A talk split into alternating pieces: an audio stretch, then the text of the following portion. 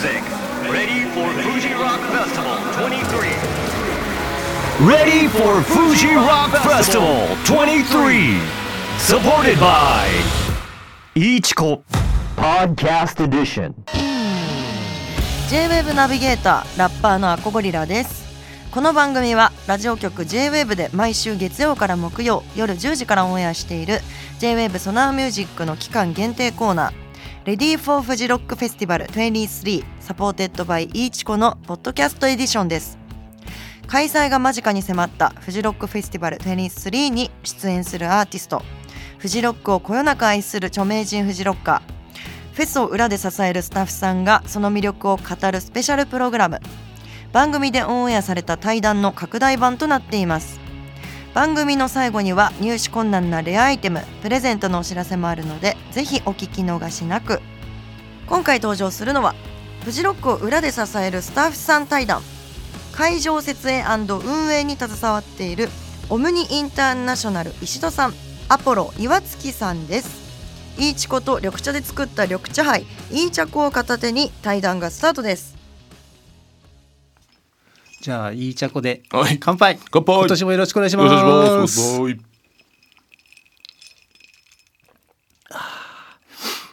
や飲み慣れた味ですね。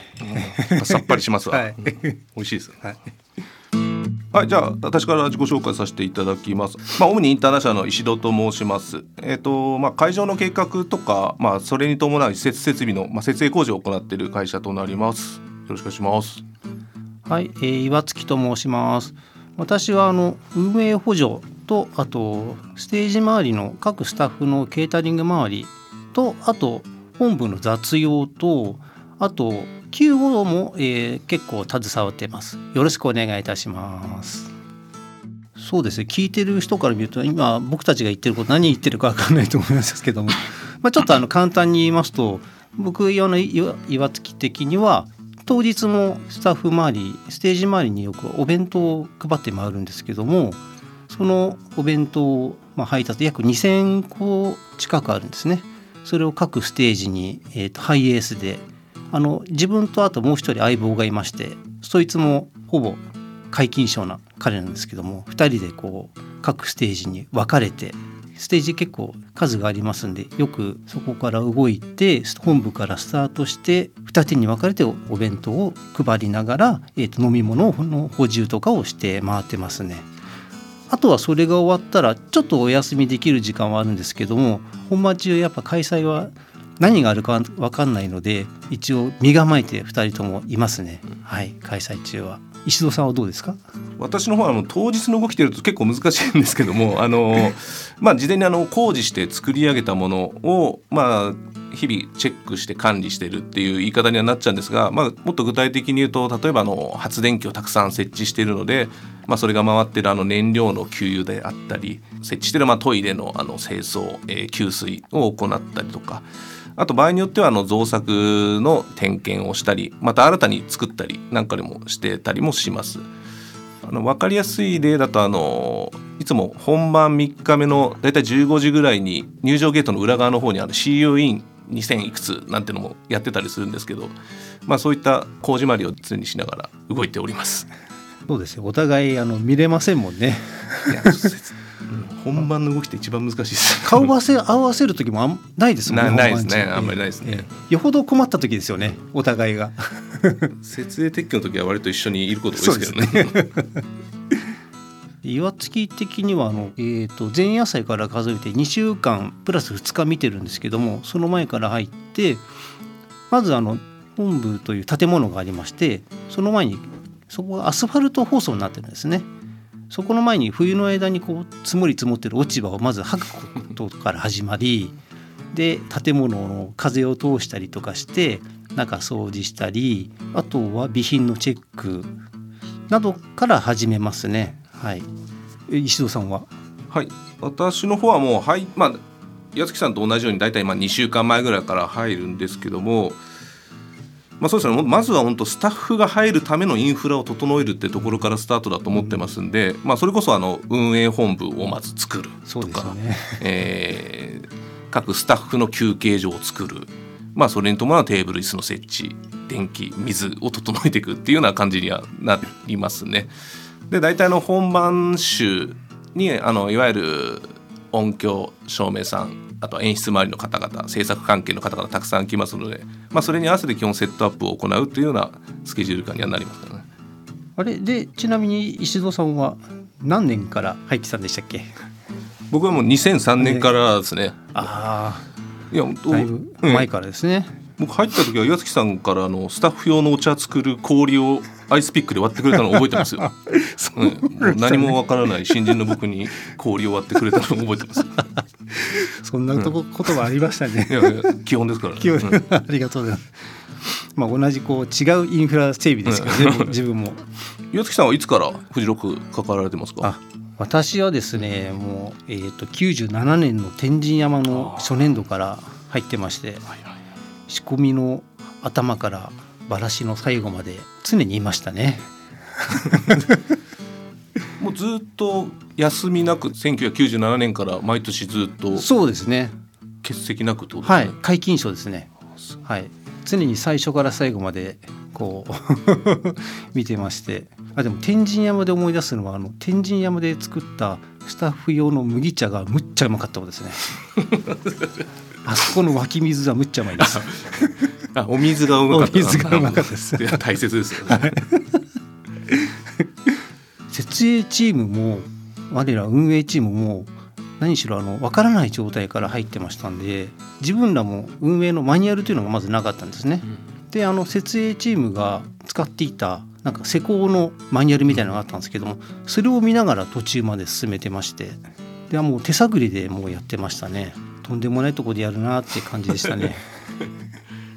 そして苗場に初めて引っ越してきたのが99年ですね。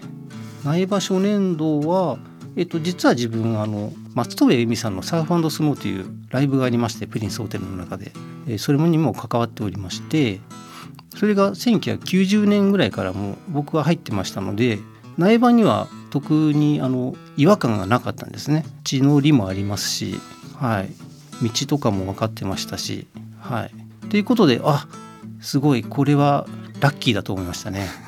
そういえば石戸さん2003年最初にこう携わった時のこのなんか思い出とかありますかね？はい。なんか強烈なやつとかも。いや私はもう個人的な失敗談でしかないんですけどあの レンタカーを2日連続事故を起こして、えー廃車にするっていうことを経験しまして本当にやることが多すぎて処理できず、まあ、ちょっとしょうもない話ですけども次やることのことしか頭に考えてなくて後ろを見てなかったんですね単純に。もうそれでそのままドカーンと。いやむちゃむちゃもうあのすごいあの僕が言うのなんですけどあの すごい成長してらして。あ の何を聞いてもちゃんと返ってくるというかあのすごい何をなんかちょっと困ったことあっても相談すると何でも答えてくれるし対応してくれるしあのすごい頼もしい存在です今は。はいありがとうございます。そうです自分的なピンチはもう2回2個ぐらいしかないんですけども苗場に引っ越してきた初年度に昼飯の弁当が初年度か。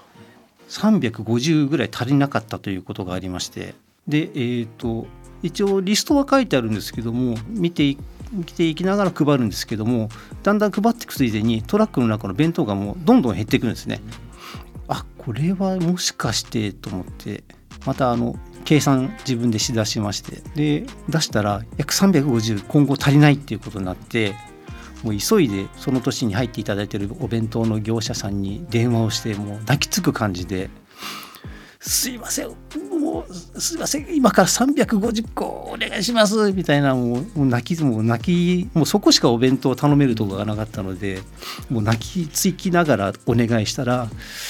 何でもよければ大体23時間でつ作りますよ」って言われて「ああ俺ありがとうございます」みたいな感じですっごい助かったとかありますね。ただあのそれ配るのに3時間ぐらい遅れましたよね現場的には。あともう一つはあの14年ですかね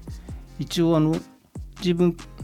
9年前に大腸がんを患ってましてその痛みにこらえながら、えー、と夏フジロックをやり過ごしたっていう感じがありますね。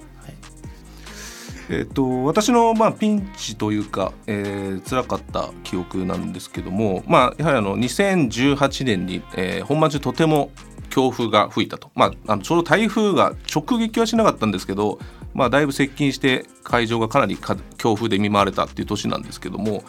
まあ、ありとあらゆるものが結構破壊されてしまいまして、まあ、会場を隠してるいろんなパネルであったり、えーあとアーティストさんの楽屋を見えないように仕切ったりとかしてるんですが、まあ、そういったものが大体壊滅というか、まあ、事前に危ないから撤去とかもしたんですけども、まあ、その辺がだいぶ壊滅的な打撃を受けてしまいあのアーティストがその楽屋に入らないとか入れないとかいったことも起きたりはしました。またあのその翌年ですねあのその2019年もあの今度雨豪雨ですねおそらく一番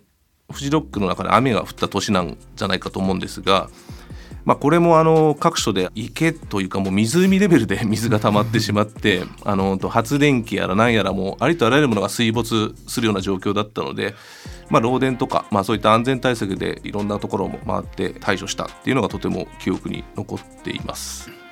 発電機浮きましたもんね発電機はまあちょっと細かい話ですけど 発電機はまああとは床材がプカプカ浮いてたりと床材がか浮いててジェネレーターがなんかもう水の底になってましたもんね。そうですね。本当腰高以上まで水が溜まったりしてもうプールでしたね完全に。あれはもう衝撃ですね。衝撃ですね。今見ても信じられない写真画像ですね ね。あれは本当。あのその2019年の豪雨に絡めてというか起きたことなんですけども、まあ、のグリーンステージの FOH と呼ばれる、まあ、コントロールブースですねあのそこで、まあ、雨漏りというか雨だまりができてしまって本当水風船のように屋根に大きな水たまりができてしまって、まあ、かなり危険な状況になってしまってもうスタッフ総出であの屋根に登ったり中から棒でつついたりして何とかして守るっていったことをしました。ちょっと数字を見ないと何ともですけども本当すごい豪雨だったのでもうスタッフびしょ濡れどころじゃない形でだいぶもう対応しました。まあその代わり対応してたスタッフは目の前でシーアの歌を聴きながらっていう対応だったので ラッキーだったとは言ってましたけど かなりシビアな状況でしたね。そうですね。結構大変だったなっていうのが、まあ、僕の立場で言うのもなんですけど まあレッチリなんかはあのありとあらゆるものに例えばカーテンをしてほしいとかもうまあ、カーテンでいうと一概に言うと簡単そうなんですが もうあ本当ありとあらゆるものを赤くしろだとかそういった結構オーダーが入ったりするのでそういうのが結構地味に大変だったりしますね。あそうです、まあ、楽し今年で言えば楽しみにしてるっていうまあ個人的に言えばあのスターダストレビューをちょっと楽しみにしてまして もう二十歳頃から仕事を始め出したんですけどもその頃からあのスターダストレビューさんのコンサートにはちょっとアルバイトで関わってて、なんか愛着があってあ富士に来たーって感じですねこれは、はい。ちょっとあの現場でこれだけはちょっと抜け出して聞いてみたいです、石戸さんありますか？そうですね。私の方もあんまあんまりライブを見るってこと考えないようにしはしてるんですけど ただやっぱりどうしてもあの事前の楽屋の準備とかでやっぱりあのヘッドライナー系っていうのはとてもあの細かい備品のオーダーとかって大変なので、まあ、ちょっとその辺のヘッドライナーっていうのはやっぱ楽しみにはしなりますね、まあ、今年で言うとリゾなんかはおそらく山盛りいろんなオーダーが来てくるんだろうなと思ってますんで まあそういったアーティストを迎え撃つっていう意味ではとても楽しみにはしてます。Ready for Fuji Rock Festival 23. Supported by Ichiko Podcast Edition. い茶い茶いいちこの緑茶杯。いい茶こ？いい茶こ。麦と緑茶のいい関係。いい茶こ？いい茶こ。よかったらやってみて。やってみて。いい茶こ？いい茶こ。いい茶こ？いい茶こ。いい茶粉はいいちこを緑茶で割って作る緑茶杯本格麦焼酎いいちこと緑茶の香りと旨みがまろやかに調和した丸い味が特徴です。今年のフジロックではいいちこブースでいい茶粉を販売。音楽を聴きながら苗場の空気を感じながら美味しいものを食べながらきっとあなたの心まで丸くします。いい茶粉詳しくはウェブで。お酒は二十歳を過ぎてから。Ready for Fuji Rock Festival 23. Supported by Ichiko Podcast Edition. そうですね開催中の楽しみといえばえー、と仕事の合間であの出店でよく買い食いをしたりとかしてホームページでよく見てなんか人気そうなとこにあの朝一でとりあえず出店ダッシュで買いに行くとかあとはあの本部への差し入れが結構来るんですよお菓子とか果物とかそれをいち早く食べれるという特権があのありますね自分には。そうですね楽しみというかあのもう本当個人的な話ですけど本当朝の大体5時とか6時ぐらいにいつも一人であの原付でぐるっと場内回ってたりするんですよ。そうするとあのやっぱ天気がいいとめちゃくちゃ気持ちよくてまあなんか動物もいたりしたりすることもあるんでもう朝だと。なんだろうなイタチ的なもの厳密にはいろんな種類がいるんですけどでしょうけど、まあ、イタチ的なものからウサギあと猿もいますね。あそうですね猿は、うん、出がちですね猿多いですねうん群れで出てきたりしますね、はい猿は。まあ、それが本当ちょっとした 楽しみですかね。まあ、あとは結構たまに場内でなんかあの困ったことトラブルを対応してたりするとありがとうとかってお客さんに言われたりすることもあるので、まあ、そういったことは結構嬉しくはなりますね。朝気持ちいいですよね。朝気持ちいいですねあのお客さんがいないあの朝一。はいそう。ですね本当お客さんも関係者もあまりいないので、はい本当4時5時4時5時ぐらいが一番いないですかね。そうですね。やりがいを感じる時嬉しい時ですね。まずひとまずあのフェスの最初から最後まで見れるところっていうのが自分の中では好きなとこですね。何もないところから何もないところまで見れるっていう最初ワクワク感から入ってどんどんステージができてきてで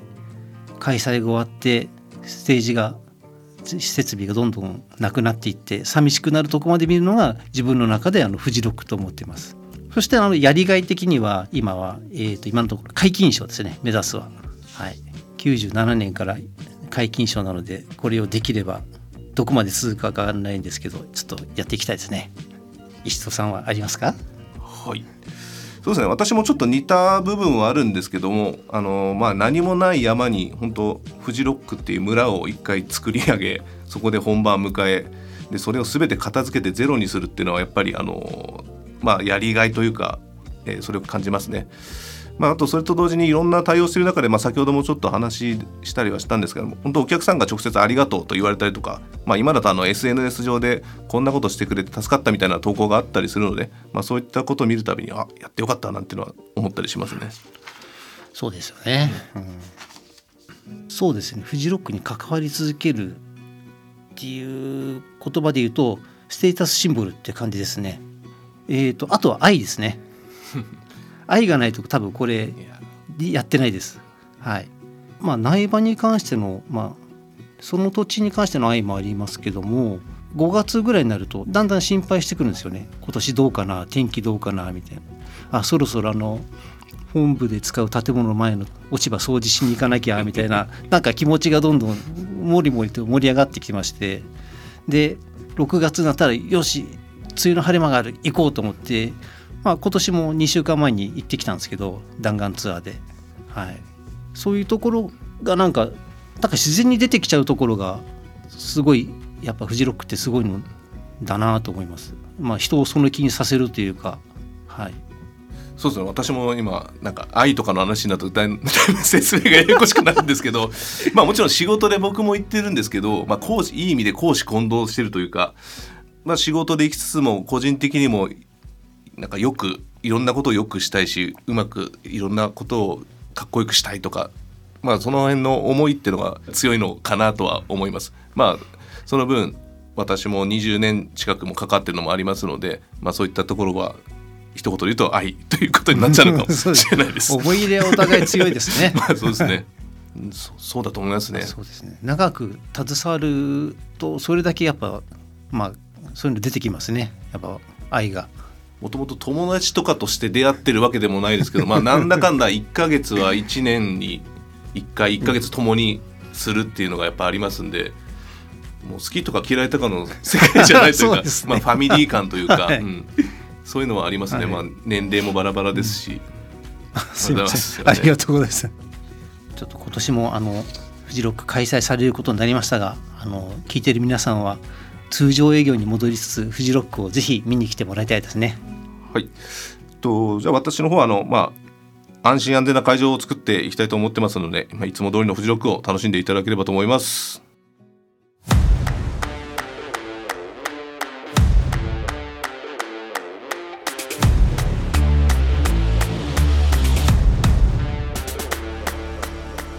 会場設営運営に携わっている石戸さん岩月さんの対談をお届けしました